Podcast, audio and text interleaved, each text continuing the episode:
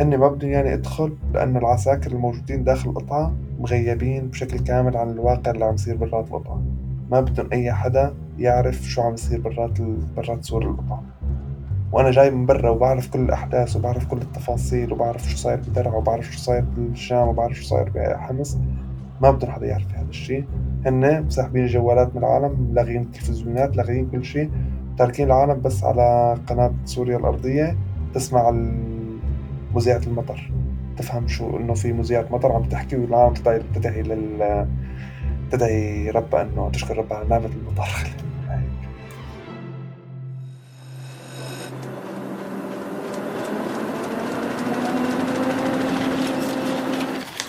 عنب بلدي بودكاست.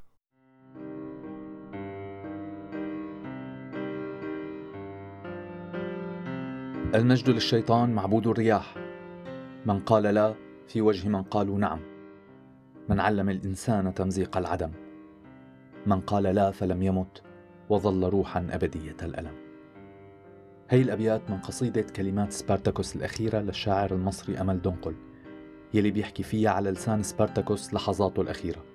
سبارتاكوس البطل يلي ثار بوجه الرومان وزلزل إمبراطوريتهم ويعد من أشهر الأبطال بالتاريخ القديم.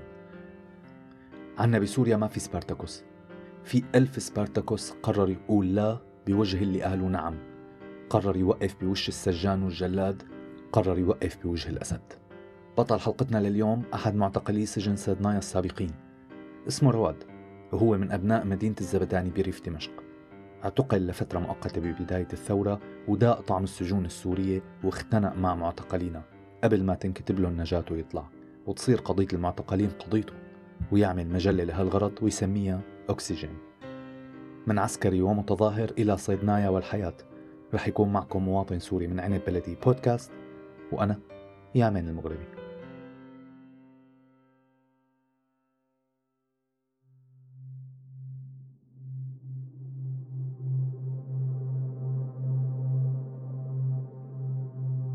هلا أنا كنت بالفترة بداية الثورة أنا كنت بخدم بالجيش كنت بصف ضابط بس كان دوامي دوامي 90% بالبيت يعني. ما كان عندي فعليا ما كان عندي دوام خلينا نسميها مفيش يعني. كان عندي واسطة. أه بس كنت اللي أشتغل فيه إنه أنا كل أسبوع أسبوعين أنزل على على إدارة السجلات العسكرية ساوي أوراق العساكر الجدد وسرح العساكر القديمة. هاي كانت مهمتي بالاضافة لشوية مهمات إدارية أعملها بقلب الشام لقططي لصالح قططي. ما كان لي أي علاقة ب يعني حتى قطعتي ما كانت قطعة يعني بتشتغل بالتسليح أو العلاقة بالقصص. هي كتيبة هندسة كانت. أه بهالوقت اللي بلشت فيه الثورة وصار في الزبداني كلها قامت وصار في عنا حواجز صار في عنا على طول مداهمات بشكل دائم. أنا ضليت إنه نوعا ما إنه أنا محمي كوني عسكري وكون معي أوراق رسمية إنه بتثبت إني أنا ما علي إنه يعني أنا موجود ببيتي بشكل رسمي يعني ما عندي ماني هربان من الجيش ما عندي ماني بشكل فرار لوقت لشهر ستة أنا عم بطلع طبعا عم شارك بالمظاهرات بهذا الوقت كوني أنا أصلا بروح على الجيش يعني ما في عندي دوام. والبطاقة الأمنية أو البطاقة اللي كانت معي هي صف ضابط وكانت نفس البطاقة الأمنية اللي وزعوها بهذيك الفترة. البطاقة الصفراء الهوية الصفراء تتذكر هذيك الفترة. آه، كانت نفسها. وأنا كنت حامل البطاقة بس أمرؤ يعني ما حدا يسترجي يحكي معي إنه هذا يعتبر شيء كبير. كثير ساعدتني هي الفترة قبل ما اعتقل لوقت ما شهر خمسة ستة صار في صار مداهمات تجي على بيتنا بالذات لأنه يعني كل عائلتي كنا يعني كل العائلة كانت تتظاهر كلنا كنا ناشطين والدي كان بالمجلس الثوري كل العائلة كان لها نشاط يعني بمجال الثورة. وقتها إنه خلص آه، لازم آه، يعني لازم أنا أختفي شوي عن الواجهة لأنه يعني صار اسمي معروف. فقررت إنه بروح على قطعتي وقعد فترة كان باقي لي شهرين لأتسرح.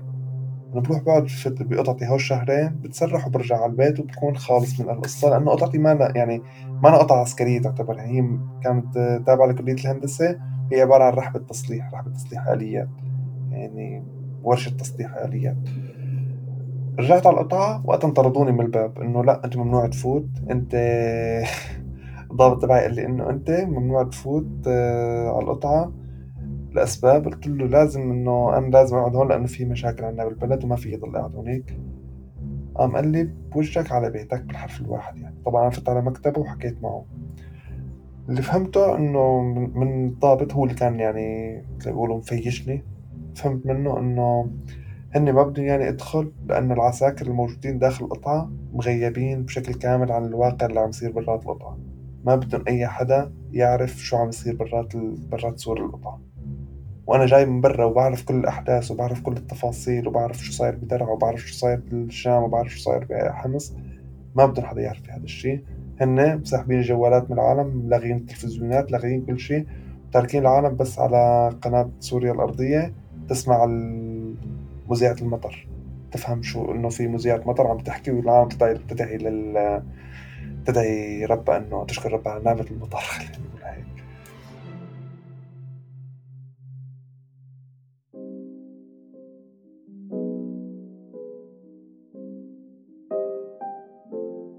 الجلاد أي جلاد؟ أهم شي بيعمله إنه يقطع الفكرة عن عقول العالم. بخاف من المعلومة. المعرفة بترعبه.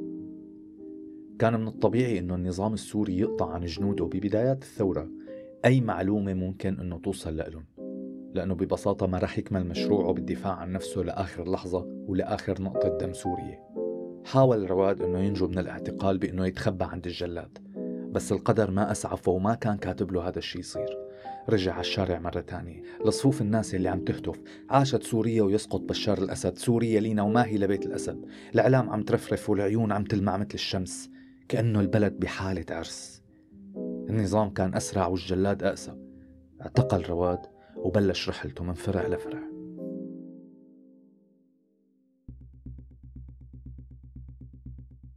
وقت رجعت وقعدت بالزبدان يمكن بعدها بشهر آه تم اعتقالي. و... ومباشرة أول ما اعتقلوني. وأنا بالتحقيق قالوا إنه أنت تسرحت تسريح تعسفي من الجيش. وهلأ رح صرت مدني ومعتقل مدني يعني. وحولوني بقى من فرع لفرع. ما يعني ما ضل فرع بالشام إلا ما زرته. كان فرع الجوية كان فرع ال 48 كان فرع أمن الدولة هم أربع فروع بقلب الشام بالإضافة للشرطة العسكرية. بعدين تحولت على سجن صيدنايا سجن صيدنايا معروف اللي بيدخل عليه ميت يعني منتهي ما في ما في منه أمل خالص هذا الشخص. وقت حولوني من الفرع على المحكمة. نحن بالمحكمة عم ناخد إيش المعلومة فيها؟ نهفي شوي. أنا ناطر عم فتنا عند الضابط ما في محاكمة أكيد يعني بس سؤال وجواب. وخلص. أنت عملت هيك لا خلص يلا روح رجع لبرا. رجعت وانطور ورقتك. نطرت بغرفة الانتظار التقيت وقتها بشاب الله يذكره بالخير من حرسته قعدت عم بحكي أنا وياه كمان كان معتقل. عم بحكي أنا وياه وعم يقول لي شو إنه كيف اعتقلوه أنا عم بحكي له شو صار معي وهيك.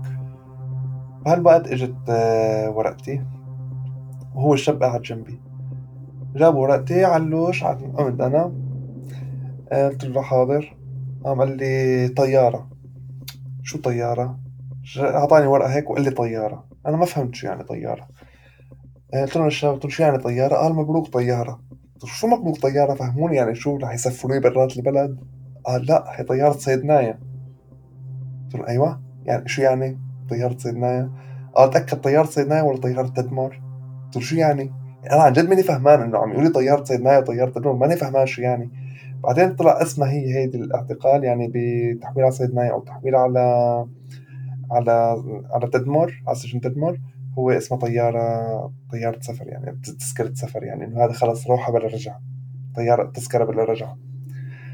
و أخذت هيدي وطلع الشاب نفسه كمان هذا الشاب من حرسته كمان طلع عنده نفس الطيارة طلع راكب معي بنفس الرحلة ورحلونا سوا على سيدنايا بس هو كان له يعني كان جده موجود بال موجود مع بالمحكمة بالوقت اللي جابوه. يعني جده بيعرف له يعني له واسطة أو له معارف وقدر يوصل يعني يعرف إنه جايبينه على المحكمة بهذا الوقت وإجا يعني عرف شو صاير معه.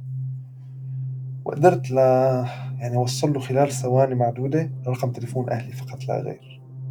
إنه أنا ها رقم تليفون أهلي وكان رقم تليفون أهلي سهل بس إنه أما الخبر إنه أنا صرت بهذا المكان.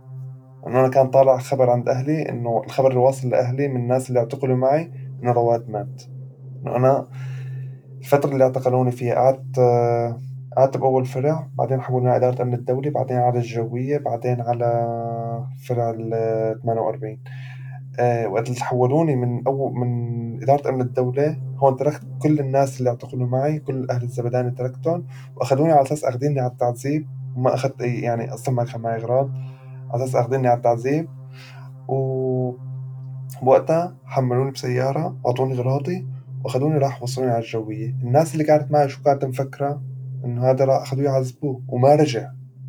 طلعوا من المعتقل شو خبروا أهلي؟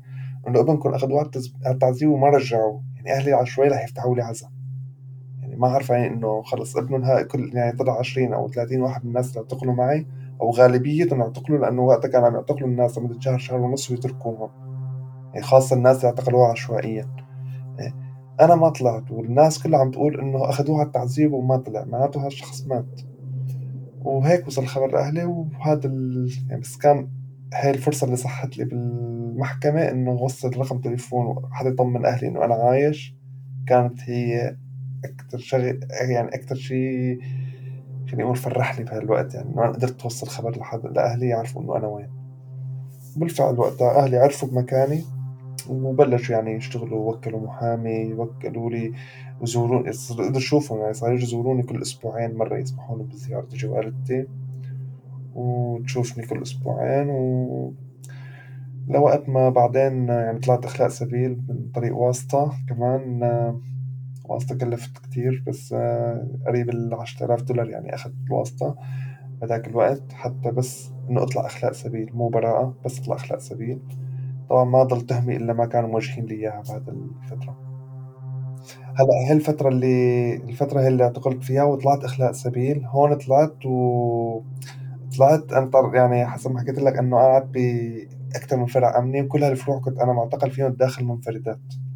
هون كنت كانت العقوبات اللي تجينا كانت هي قطع قطع الهواء عن الناس يعني سكر التسبرتورات وهيدي كانت أهم العقوبات اللي يعني اللي يعاقبونا فيها بشكل جماعي.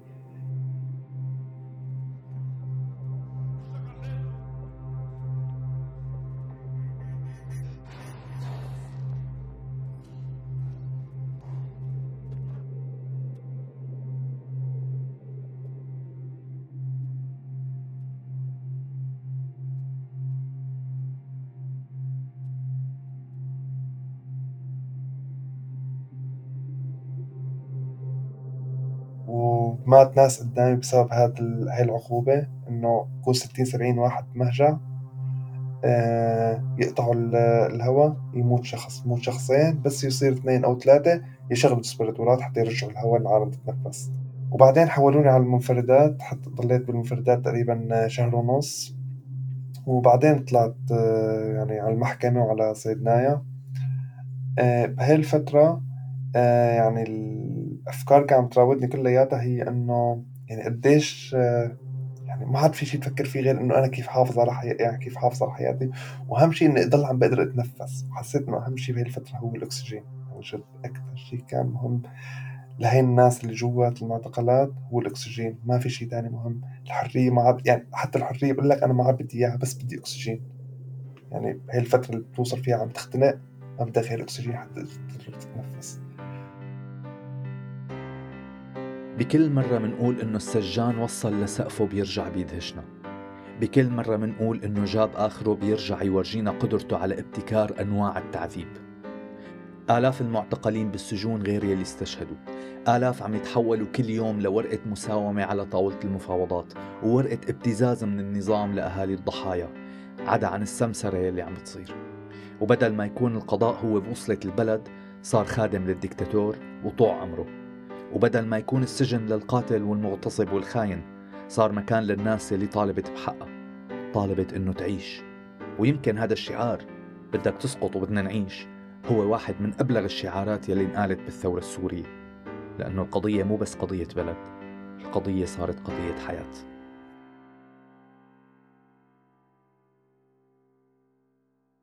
وقت طلعت من المعتقل أول يوم وصلت فيه على البيت أنا طالع بداخلي في يعني أنا يمكن أول ما بلش الثورة كنت عم شارك بالثورة بس ما كنت بهال يعني ما كان عندي هالمشاكل الكبيرة ضد النظام لأني أصلا ما كنت بعرف كتير آه، آه، يعني ما كان حدا معتقل بالعائلة بس أنا كنت بتضامن مع الوضع الإنساني اللي الناس عم تعيش فيه الوضع الاقتصادي.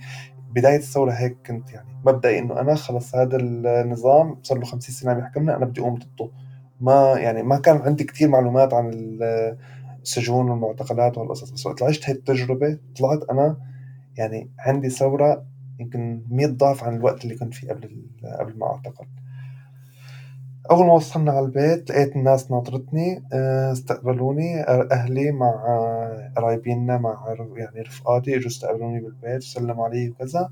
هون سمعت صوت المظاهرة طالعة بالشارع. تركتهم كلهم وركبت على المظاهرة وكفيت المظاهرة معهم من أولها لآخرها وأهلي عم يعني مثل عم يضحكوا إنه شو صاير معك؟ أنت طالع يعني المفروض طالع مربى يعني إنه خلص لا بتسكت تقعد شوي فترة تخاف. ما عاد في خوف بعد هلأ يعني وطلعت وبلشت شارك بقوة يعني بال بالثورة.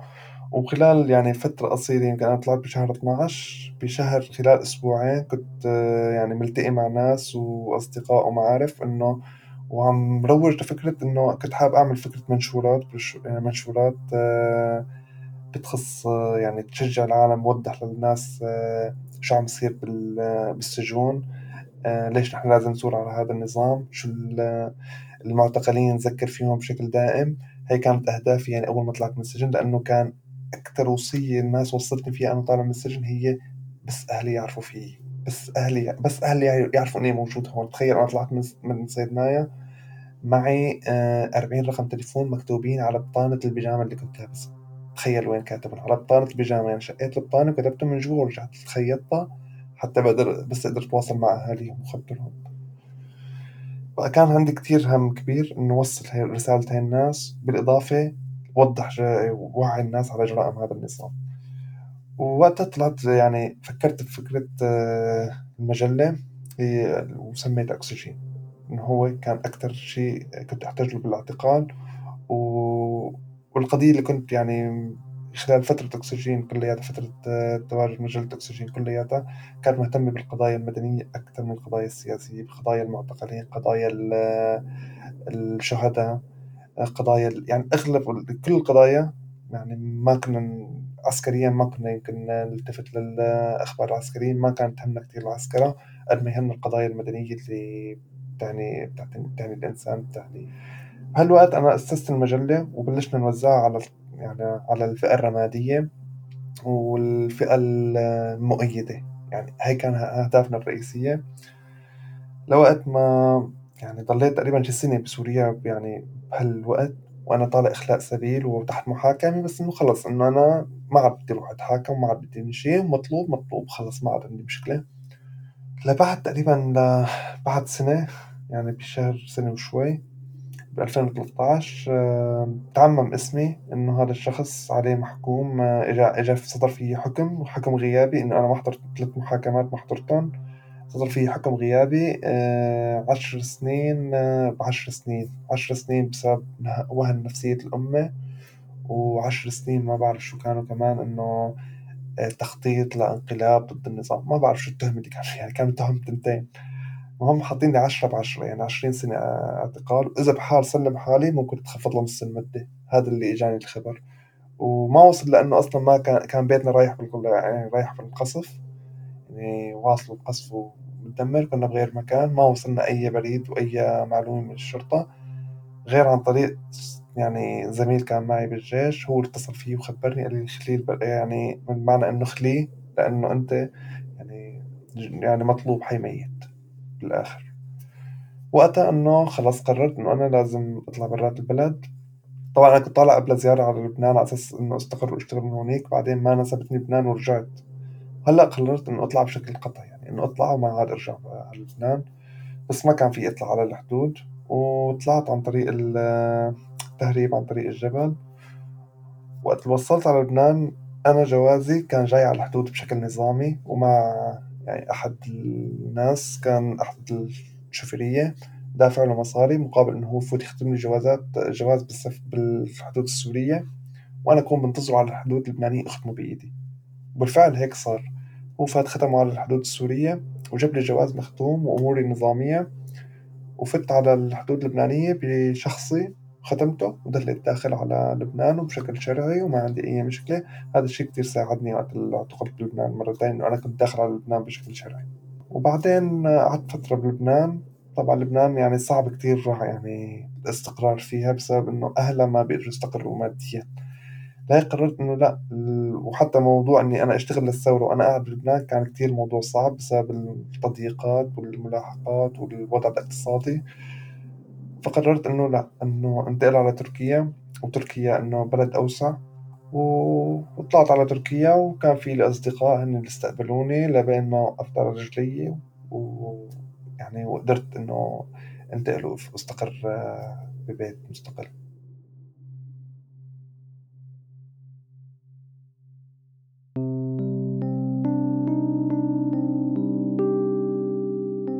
ممكن الإنسان بالمعتقل يتحمل الضرب الإهانة التعذيب. آلاف الأمثلة عن أبطال سوريين رفضوا يعترفوا على أصدقائهم وأحبابهم يلي قرروا أنه يثوروا عن النظام. بس بتعرفوا شو أكتر شي ممكن ما يتحمله الواحد وغالبا ممكن أنه ينهار بعده مباشرة؟ انعدام الأمل. أنه يبطل عنده أمل بأنه الناس ناطرته وأنه قضيته لسه عايشة ولسه في ناس عم تقاوم. مين قال أنه العين ما بتقاوم المخرز؟ العين بتقلع المخرز من شروشه. ب 2011 طلعنا لأنه بدنا بلدنا تصير أحسن لأنه بدنا نرجع سوريا تبعنا. بدنا رفاهية وديمقراطية وحرية ونرجع الجولان. بدنا المعتقلين ونعرف أهالينا من الثمانينات والسبعينات وين. ولسه بدنا كل هالمطالب وأكثر لسه ورح نضل امبارح واليوم وبكرة بدنا المعتقلين. بدنا الناس اللي جوا تطلع ويتحاكموا يلي هدموا البلد فوق روسنا. سواء كانت هالجهة النظام أو أي جهة تانية موجودة على الأراضي السورية من 1967 لليوم. ما نسينا المعتقلين وما رح ننساهم. ورح تضل قضيتنا كلنا قضية سوريا البلد لأنهم ولاد البلد. بالنسبة لرواد قصته ما خلصت. تعرض لضغوط ومشاكل تانية بلبنان رح يكون في إلى مكان بحلقة تانية. رواد اليوم بأوروبا. عم يشتغل بالهندسة وأموره ماشية ولسه عقله وقلبه عند المعتقلين. رغم كل الضغوطات الصحية يلي تعرض لها بوقت لاحق. ولسه قادر يخدم البلد بطرق تانية كمان وعم يعمل هيك. كان معكم مواطن سوري من عنب بلدي بودكاست وأنا يامن المغربي.